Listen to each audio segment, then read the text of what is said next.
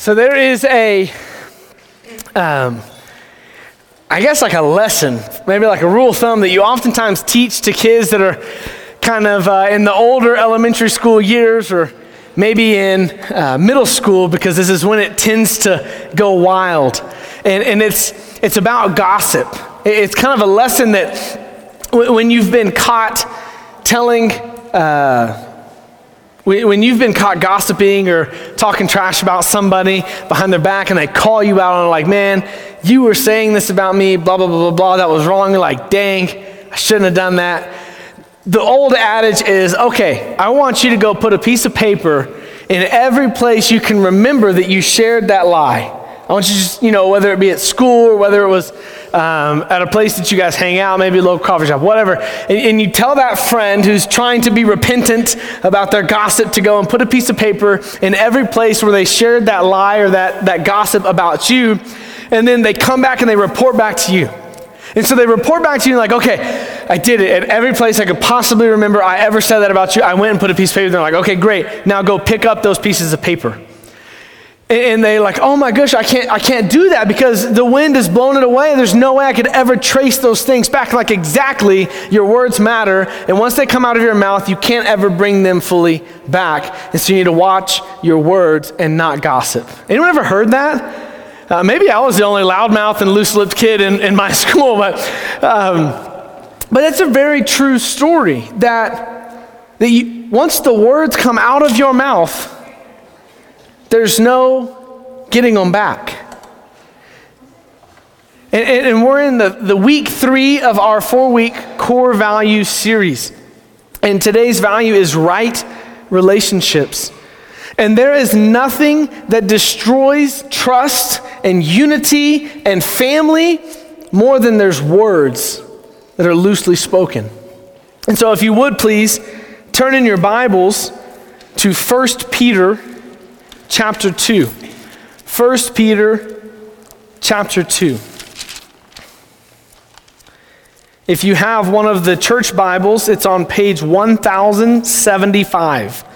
1075. Now, if you forgot your Bible or your phone's dead, there's Bibles on the inside rows of every row, I guess. I don't know. There's, there's Bibles on the inside rows. Um, if you do not have a Bible or you would like one as a gift, that is our gift to you. Uh, we want you to know, as is our custom, everything we teach and live and base our lives on comes out of the scriptures. So we want you to be able to read along in God's word with us and have God's word with you in your home. If uh, you don't like any of those options, they're on the screen. So join me as we read in 1 Peter chapter 2 verse 1 through 3. Therefore rid yourselves of all malice, all deceit, hypocrisy, envy, and all slander. Like newborn infants, desire the pure milk of the word so that you may grow up into your salvation if you have tasted that the Lord is good. I love this passage. And there's an old Bible, Bible reading tip that, that never gets old, and it's when you see therefore, you need to know what it's there for.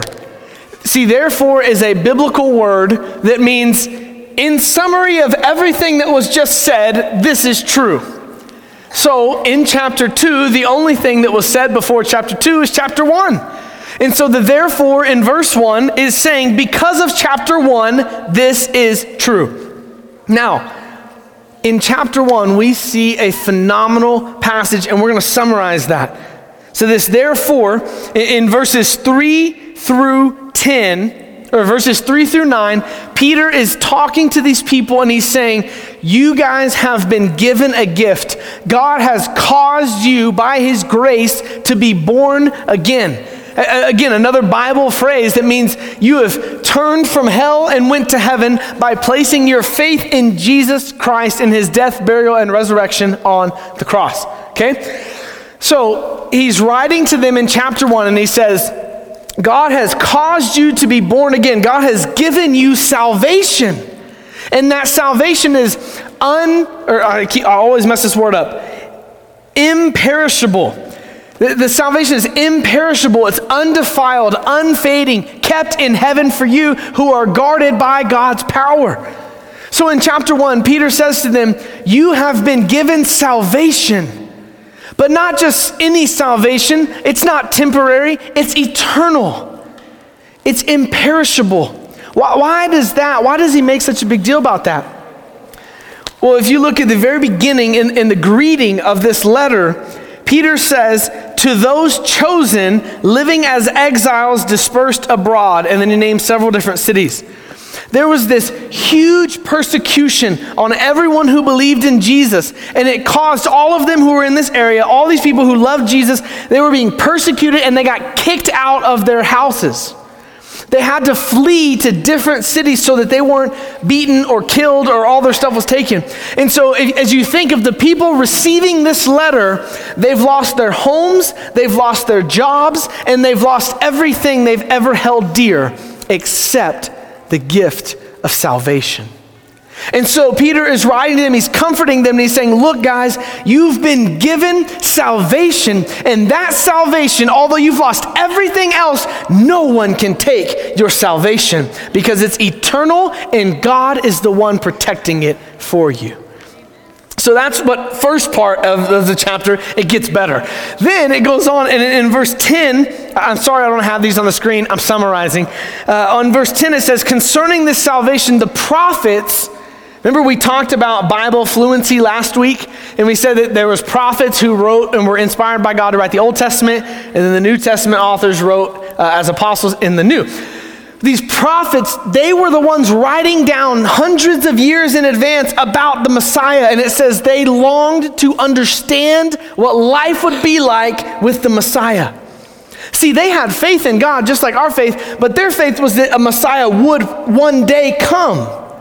Our faith is that Jesus has come and that he did resurrect. Theirs was looking forward, we look backwards. And it says that as those prophets were looking forward to the Messiah coming and redeeming sin on the earth, that they were thinking, I wonder what this would look like to see the Messiah. And so, not only, friends, is our salvation eternal and it cannot be taken away, but hundreds of years ago, the, the people who literally were inspired to write the Bible were longing to understand what it is that we possess today. Not only that, there's a third level. The angels longed to look at this salvation. The angels that live and dwell in heaven with God and are his messengers and his workforce.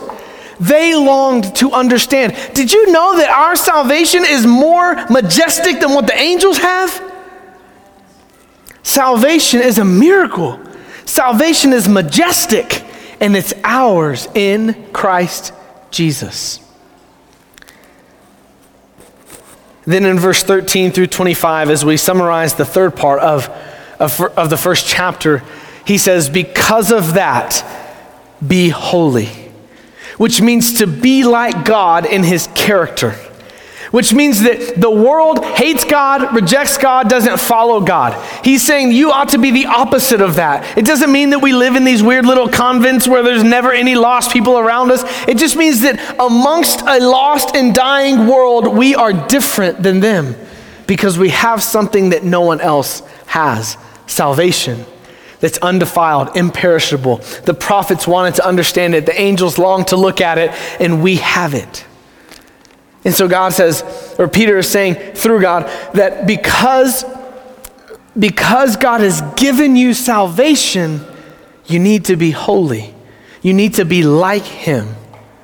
And so we see just in the first word of chapter 2, therefore what, what Peter is getting at is if God has saved you, you will strive to be holy.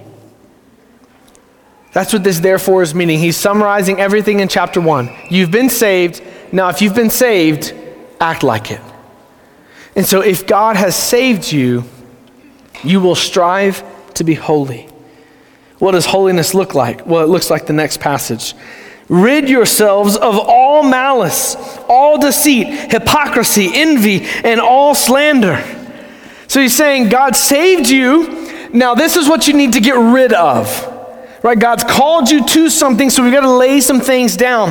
And he begins right off the bat with all malice. Rid yourself. That word is like a, a, a figure of speech that meant to take something off. So imagine Jesus has changed you from the inside, but you're still wearing your sinful jacket. And Peter is saying to us, rid yourselves, put away, take off the old behaviors of your sinful life. And then he calls us to, to long for God later on in this passage. But he says, if God has saved you, you're going to strive to be holy. Now, in your striving to be holy, you're going to have to take off some of your sinful practices. So he's saying to take off these things. And he says malice. Malice is having a bad attitude towards someone and wanting harm to come upon them. Now, let's set the stage here. These guys have already been kicked out of their cities, they've already been uh, ostracized by society. So he's talking about within the church. He's writing to Christians for Christians.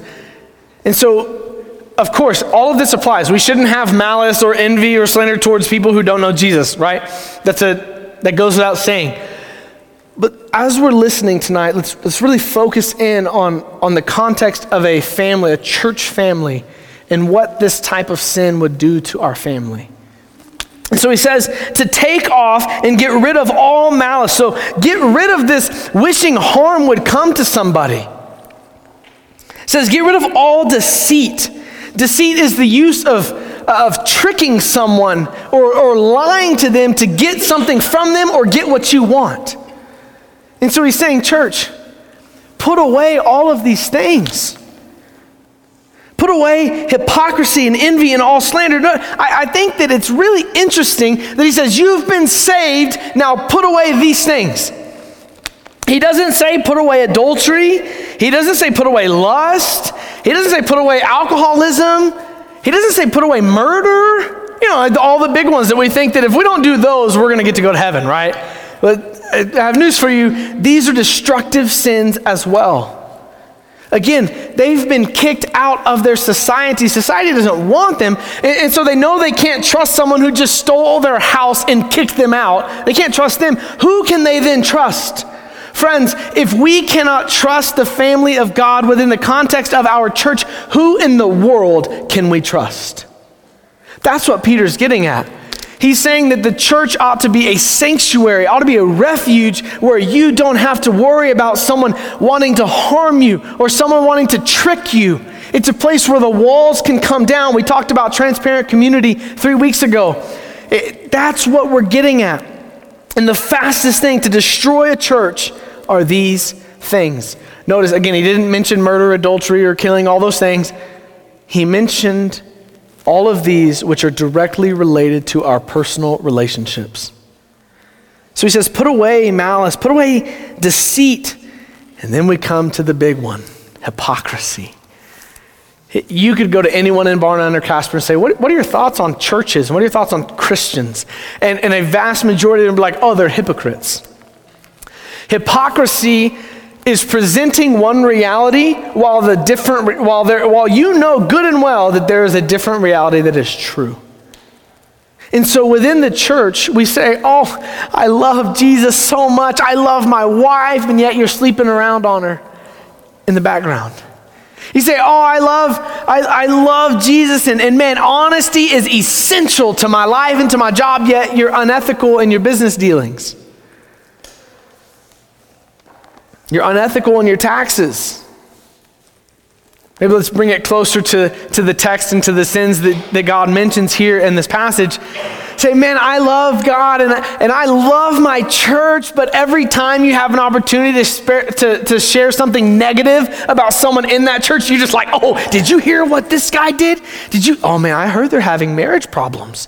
Did you know this? And, and you just look forward to and you, and you eat and you devour gossip and you're constantly just dividing the church. That's hypocrisy. To say that you love someone and then to do actions that would hurt that person intentionally is hypocrisy. God cares so much about his people and about the church and how they represent him. See, when you're hypocritical and when our churches act like this, when our churches say that we love each other, but then we backstab each other, what we're doing is, is we're taking God and we're smearing him with mud and filth and we're letting a lost world look at him. You think anyone wants to come to God when God's people are already hating each other?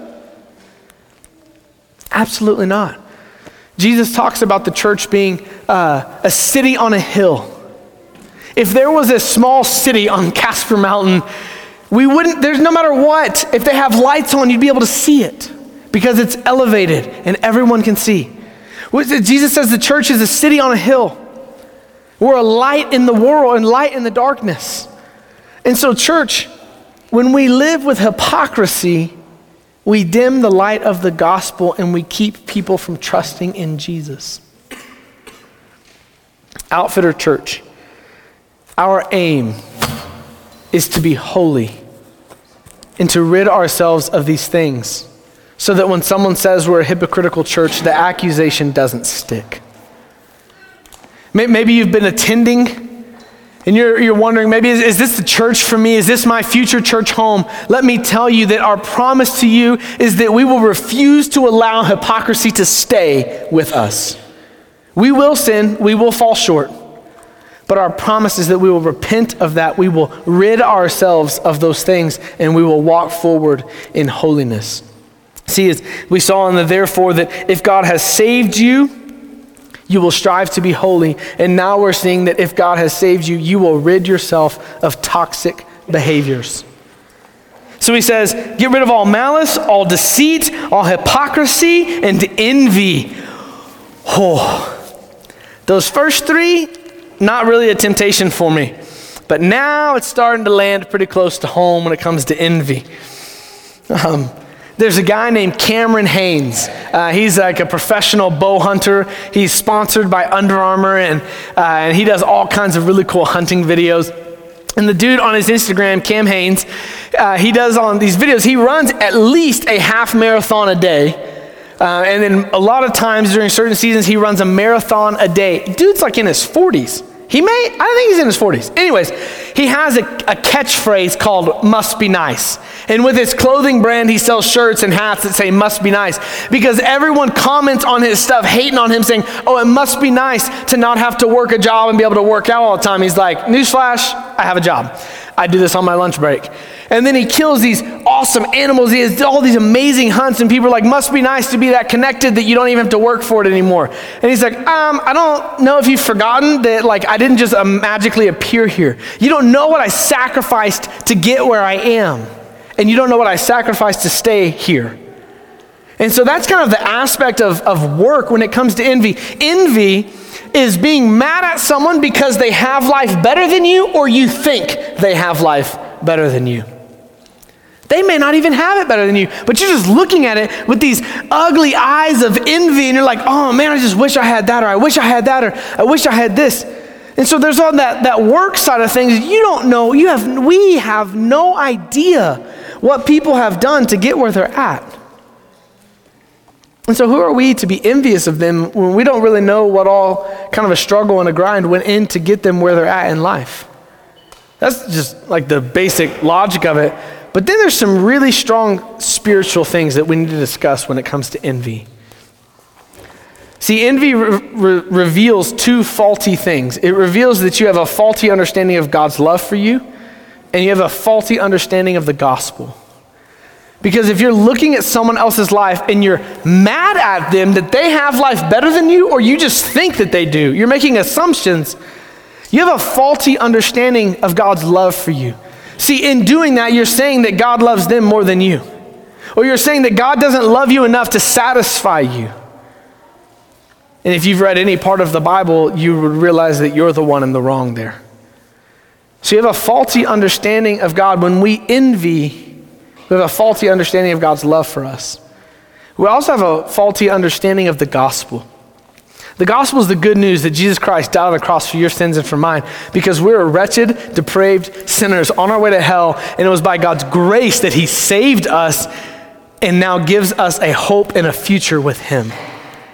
And so, f- for a, a sinner like me, who in my early years, in my teenage years, I was in full speed rebellion against God. And instead of Him punishing me for my sin and my rejection of Him, He saved me. His Son took the death that I was supposed to die and my suffering for sin and hell. Jesus took that on the cross. And He freely offers that to me. And so, who am I to look to God and say, I wish I had what they had? Now, imagine that, not just with people in the world or someone on Instagram, but with your family that's in the church.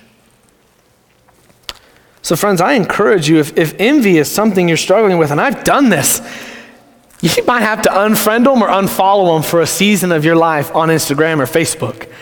Maybe, maybe seeing them taking their trips isn't good for your soul because you can't handle that because you're envious. So maybe take a break and just beg God to soften your heart. Maybe, maybe that person's so close to you or so connected to you in this church that if you were to unfriend them or block them, they'd catch on and that'd be a really awkward conversation. So maybe instead, every morning you wake up and you say, God, you love me so much. I want to be grateful for that. God, you saved me from my sins and given me eternal life and purpose in this life now. So Jesus, I ask that you would forgive me of my sin of envy and help me to love and honor and respect respect that brother or that sister. Maybe Google some verses on envy and start memorizing them. And every morning, just quote that verse until the envy is gone. Lastly, it says, all slander. Slander is, is uh, sharing untrue things intentionally or unintentionally about somebody. Again, going back to the opening illustration of you can't take your words back. So when you talk, when you talk trash about somebody, whether, whether that was untrue or not, you've slandered them. Now let's just give a for instance. You're talking to person A about person B. Person B is not present. Person A has no clue of this information. You then share this untrue information, whether you thought it was true or you knew it wasn't, and you share it anyways. Now, person A has a negative view of person B, and you have now slandered. Can I, can I read you something about slander? In Proverbs chapter 6, verse 16 and 19, it's a passage that says these, these things God hates. And the last one that he lists, not in order of importance, is a lying tongue and one who sows discord. So God hates slander. Romans chapter 1, verse 30, in, in this passage is a characteristic of, of attributes of people who hate God.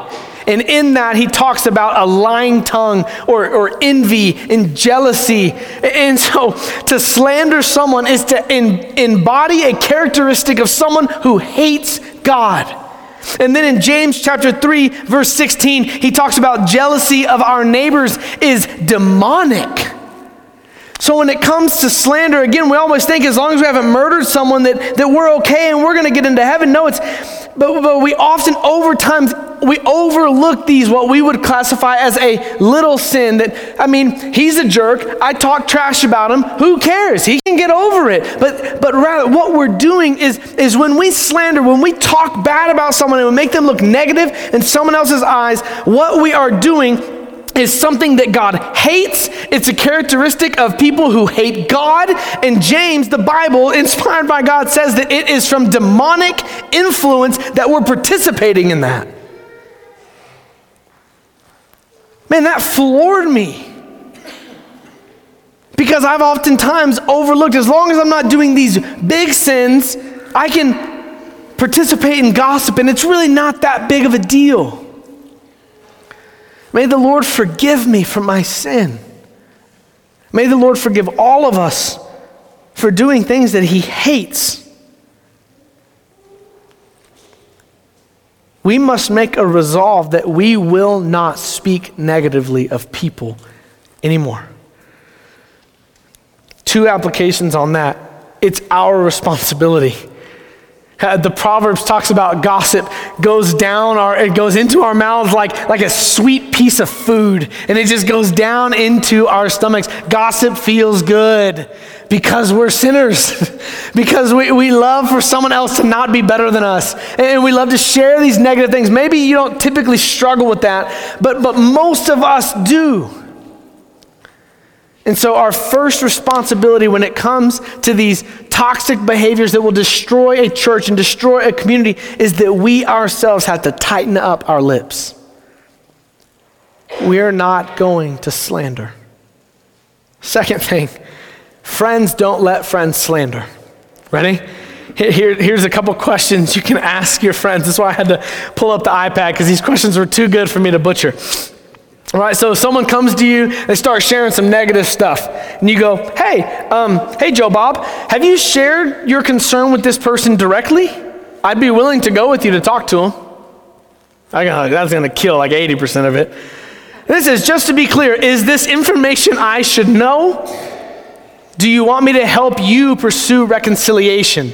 Meaning, when you open your mouth about this, one, am I even supposed to know this? Two, once you tell me, I'm going to be on your case to make it right with that person. So, are you sure you want to go down this road?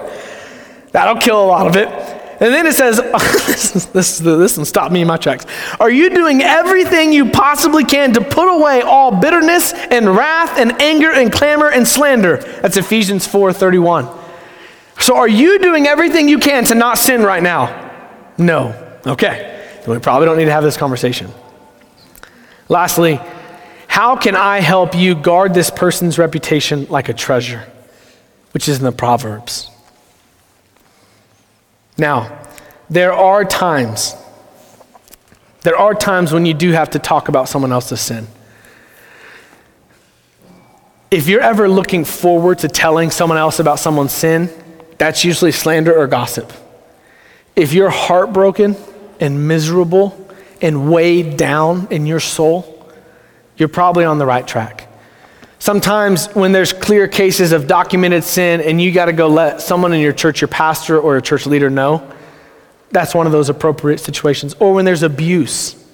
When you find out about abuse, someone is in danger, it's right to go and share that with someone who can then help the situation. But when you've just found out about someone's deep, dark, secret sin, you don't go, hey, hey, we need to pray for so and so because you want to know what they're, they're, struggling with this and they're, they're doing this and they're, they're doing this to their wife and they've said this about their kids and yeah, we need to pray for them. Oh, oh, what are we doing? What are we talking about? You know, when you're looking forward to sharing someone else's bad news, that's slander and gossip. And God hates that and it will kill a church. So we've seen just in the first like eight words of this passage that if God has saved you, you will strive to be holy if God has saved you, you will put away toxic behaviors. And the next thing we see is that if God has saved you, you will long for him. Let me see. I know I changed this. Oh, I, sweet. I updated it. I knew I changed it this afternoon. I didn't know if I changed my slide. If God has saved you, you will long for him. It says, like newborn infants, desire the pure milk of the word so that you may grow up into salvation. So he says, God has saved you, and now because of that salvation, you need to put off these old sinful habits. And as you put those things off, what do you need to take on? You need to take on a longing for the Lord. And it says, like newborn infants. I, am not sure if you're aware of, of, of, my family dynamic, but we have a young, I think he's eight months old now. It's, it's going by really fast. Um, but we also have a two year old. So it's just been back to back of newborn infants in the Martin home. And, and now I, I recognize that in this room, there's, there's, there's probably heartache when it comes to, to childbirth and things of that sort. But generally, if you see a child be born, it, it is one of the most majestic, powerful, miraculous things in the world because you see this, this beautiful human life come into the world. And, and typically, if all things are healthy, they set them on top of the mother. And that baby, who's only like eight seconds old in, in regards to the earth, right, and coming into this world um, outside of the womb, that baby immediately finds its way to its mother where it can find nourishment and milk. And only a few seconds old in this life, The baby knows how to long for what will bring it nourishment. And then, oh my goodness, babies are so happy to be held and passed around and, until what? Until they get hungry. And then it doesn't matter if if Queen of England was holding my son, he's not going to stop crying until what? Until he's with his mother who can provide nourishment. And so that's what Peter is saying. He's saying God has saved you and he calls you to then change your behavior. Now, as you've taken off that sinful behavior, you need to replace it with a longing for God. And, and don't be satisfied. Refuse to be satisfied with anything else that's not God. Like newborn infants, desire or long for the pure milk of the word now, as, as, I was first thinking about this, I was like, man, I just preached on Bible fluency. This says desire the pure milk of the word. Man, I'm going to just harp on everything I just said. Just start reading the Bible more. That's what I thought at first. But as I studied and studied this more, uh, in John chapter 1, it says, In the beginning was the Word, and the Word was with God, and the Word was God. And then it goes on, it says, and the Word became flesh. And so we understand that in the Bible, sometimes when it says the Word, it's talking about Jesus. And so, what I realized in this passage is that it says, uh, So God saved you, so it calls you to change as you're changing from your sinful behavior. Like newborn infants, desire the pure Christ. Desire Christ above all things. Had a friend of mine and, and um, we had a pretty candid conversation the other day. Now, I've known him for a little while, so I, I had the ability to be pretty blunt with him. But I said, hey, man, I just want to talk to you. I've known you for a while now, and I don't see any change in your life. And Jesus doesn't lose that much. Jesus is victorious. So if Jesus is in your life, you're going to see victory. Now, I'm not saying you're not going to sin. I'm not saying you're not going to go through deep, dark secret or deep, dark battles with sin, but you won't live in it and you won't make your bed in sin. And so I said, Brother, I, do you long for the Lord? Not really. Do you long to read His Word? Not really. But I know I'm supposed to. I said, okay, man. Um, one of two things are true. Either you've been in sin so long your heart has become hardened and you don't even care about your sin anymore. I said, man, you need to just seek the Lord. Fake it until you make it. You just need to start doing the right things. You need to start seeking God in prayer and Bible and getting connected to a church family and start asking God to forgive you. Even though you're like, I don't feel like repenting, you just need to ask Him, God, would you give me the want to want to repent? I want to want to repent. Will you help me? So I said, either that's true, or I said, or despite your best thoughts, you truly did not come to a saving knowledge of Jesus Christ. When you said that you put your faith in him, you, you really didn't. I'm not saying you weren't sincere, but I'm saying if you've lived in sin ever since the moment you said you got saved, then you didn't get saved. And I said, and I won't know how to help you with that until you start longing for the Lord again. And you know what's awesome? That brother has repented. He is repenting. He's longing after the Lord. He's, he's, he's excited to, to share scriptures with people now. He's excited to, to share what God doing in his life. He's excited to get into the Word. He's texting me saying, Hey, man, I've read the Bible this many days in a row. And I'm like, Man, that's awesome. Keep it up. One fight after another, one day after another. You got this. It says, like newborn infants, desire the pure milk of the Word. Why? Why are we shutting off sinful behaviors? Why are we longing for Jesus? So that you may grow up into salvation. My daughter loves to put on my shoes, right? My daughter has feet, those shoes are too big. Now I have tiny feet, so in like three years, she'll probably be in my shoes. But if she were to stand in them, she's going to have to grow into them. And that's what it's like with our salvation. We were given this salvation that's imperishable, undefiled. It won't ever be taken away. It's amazing. It's a miraculous gift that we've been given by God's grace. And we have it, it's ours. You're not going to lose it, but you got to grow into it. It's too big for you. And so, what we do is we shed our sinful behavior. We long to grow in our knowledge and our love for Jesus. And as we're doing those things, and they're like, oh man, I didn't know that was in my life. Let me shed that off. Let me keep longing after God. And then you'll see another thing, like, let me shed that off. Let me keep longing after God. And, and what's happening is that you're growing into your salvation. Every day that you're following Jesus, you're becoming more and more holy, more and more like God in his character, growing into your salvation. We won't ever fit into the salvation shoes in this life.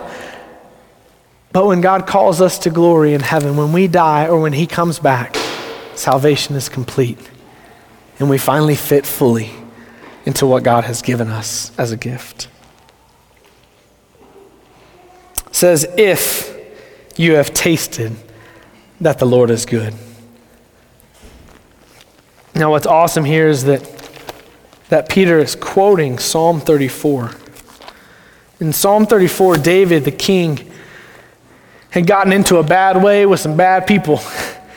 They tried to overthrow his kingdom. They tried to overthrow him as a king. That everywhere he went, people were trying to kill him. And here in this one situation, he escapes death yet again in Psalm 34, and he writes about it in verse 8, and he says, Taste and see that the Lord is good. How happy is the person who takes refuge in him. And it continues on and on. And the whole or the whole Psalm 34 is David saying, Those who trust in the Lord, He is a refuge to them, and He will deliver them from the affliction that is around them. Remember, Peter's writing to people who are running for their lives. And he quotes a psalm where David is running for his life. And he says, Taste and see that the Lord is good. He will deliver you from your afflictions, He will be faithful to you. So it says, Therefore, rid yourselves of all malice, deceit, hypocrisy, envy, and slander. Like newborn infants, desire the pure milk of the word, so that you may grow up into your salvation, if you have tasted that the Lord is good.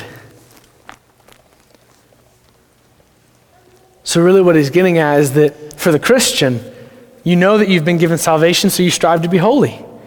In that striving for holy, you God, since God saved you, you're going to get rid of those toxic behaviors in your life that's causing personal relationship problems. And because of that, if God has saved you, you're going to long to be with Him. You're going to long to know Him if you're saved. If you've tasted. Taste means to experience. If you've experienced the Lord's goodness. So if God has saved you, you've experienced that He is good. If you have not tasted and seen that the Lord is good, though, then salvation is not yours. You have no reason to be holy. You have no reason to get rid of toxic behaviors. You have no reason to, to long to know God. Because, frankly, for the Christian, this life is as bad as it gets. The afflictions we experience here are temporary, and in heaven and in eternity, we will have joy and pleasure forevermore with God. This life is as bad as it's ever going to be for the Christian. For the non Christian, this is as good as it gets. Can I encourage you, if you've yet to taste and see for yourself that the Lord is good, would you please trade in the cheap thrills of gossip and slander? Would you please trade in the cheap thrills of sin? And would you taste and see that the Lord is good? We've talked about it in almost every point of this sermon that Jesus has died on the cross. There is incredible historical proof that the man of Jesus died and that the man of Jesus is no longer in that tomb. My encouragement to you is why would you stay in this lost world? Why, why would you stay in sin? If God wasn't true, why does the world hate him so much? If God wasn't real, then, then why were these Christians running for their lives? Because the people persecuting them knew that Jesus was real and that he had resurrected and that what they had was a true message, and it was going to cause them to have to change their ways of life. And they would rather have the cheap thrills of sin than to have the eternal joy of God. And so, church, I, I encourage you, because we've been saved, let's live in a life, let, let's, let's be people who a refuge. Let's be a church where we don't have to worry about someone deceiving us or people being envious. Let's kill that sin before it kills us.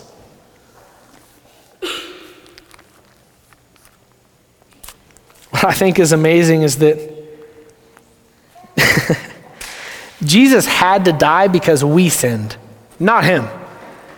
If anyone had the right to have malice, want someone to get hurt, Jesus had the right. And instead of having malice, he went to the cross. All deceit. God is the one who knows all things, He is all powerful. We always say power corrupts.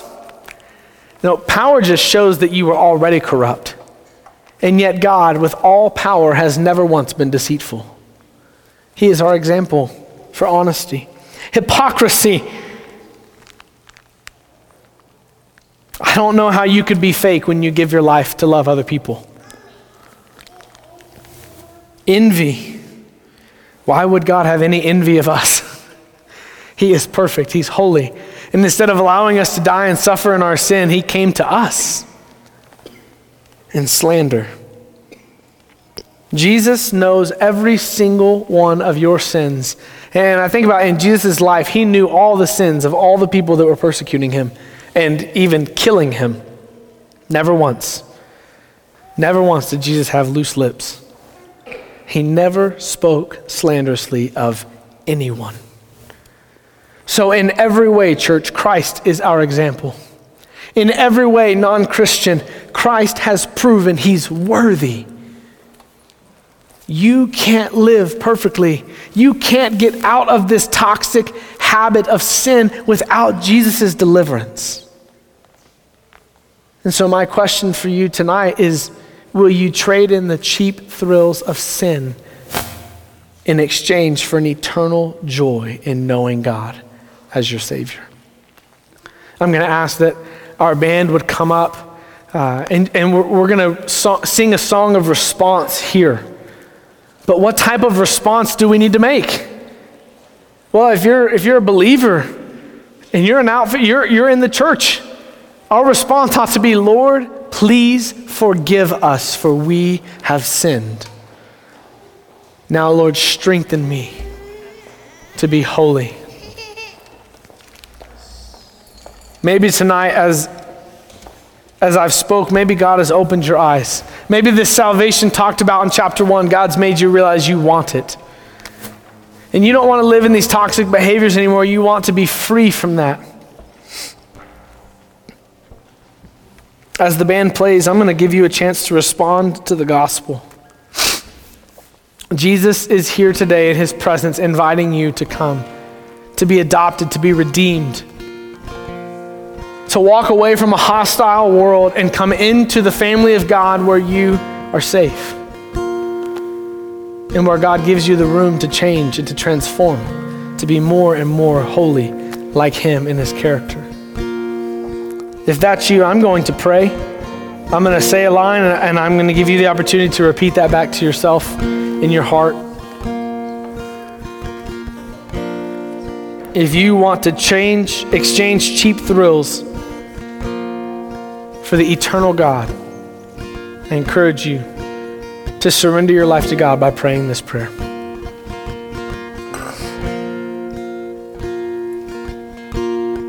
God, I have failed you.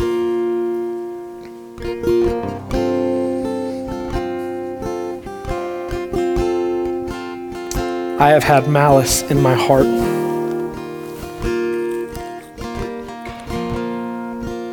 I have deceived people.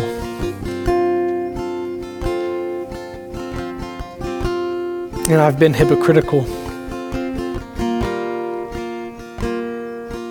God, I admit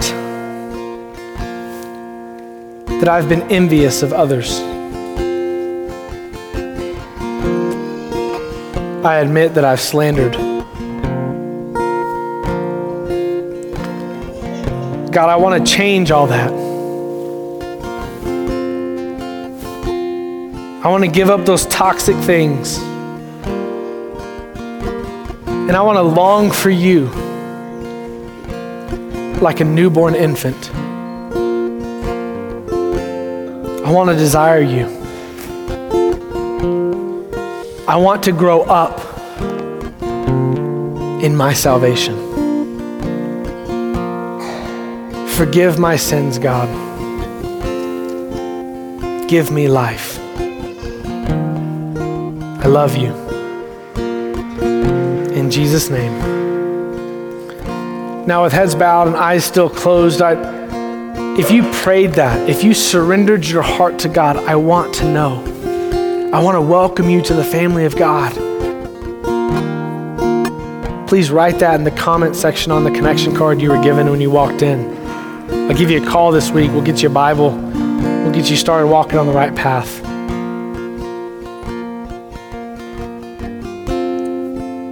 Let me pray for the church. God, I ask, Lord, I ask that you would forgive us for where we failed you.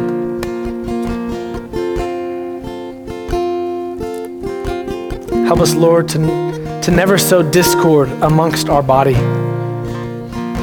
Help us to be holy like you. Now, Jesus, please be blessed by our worship through song.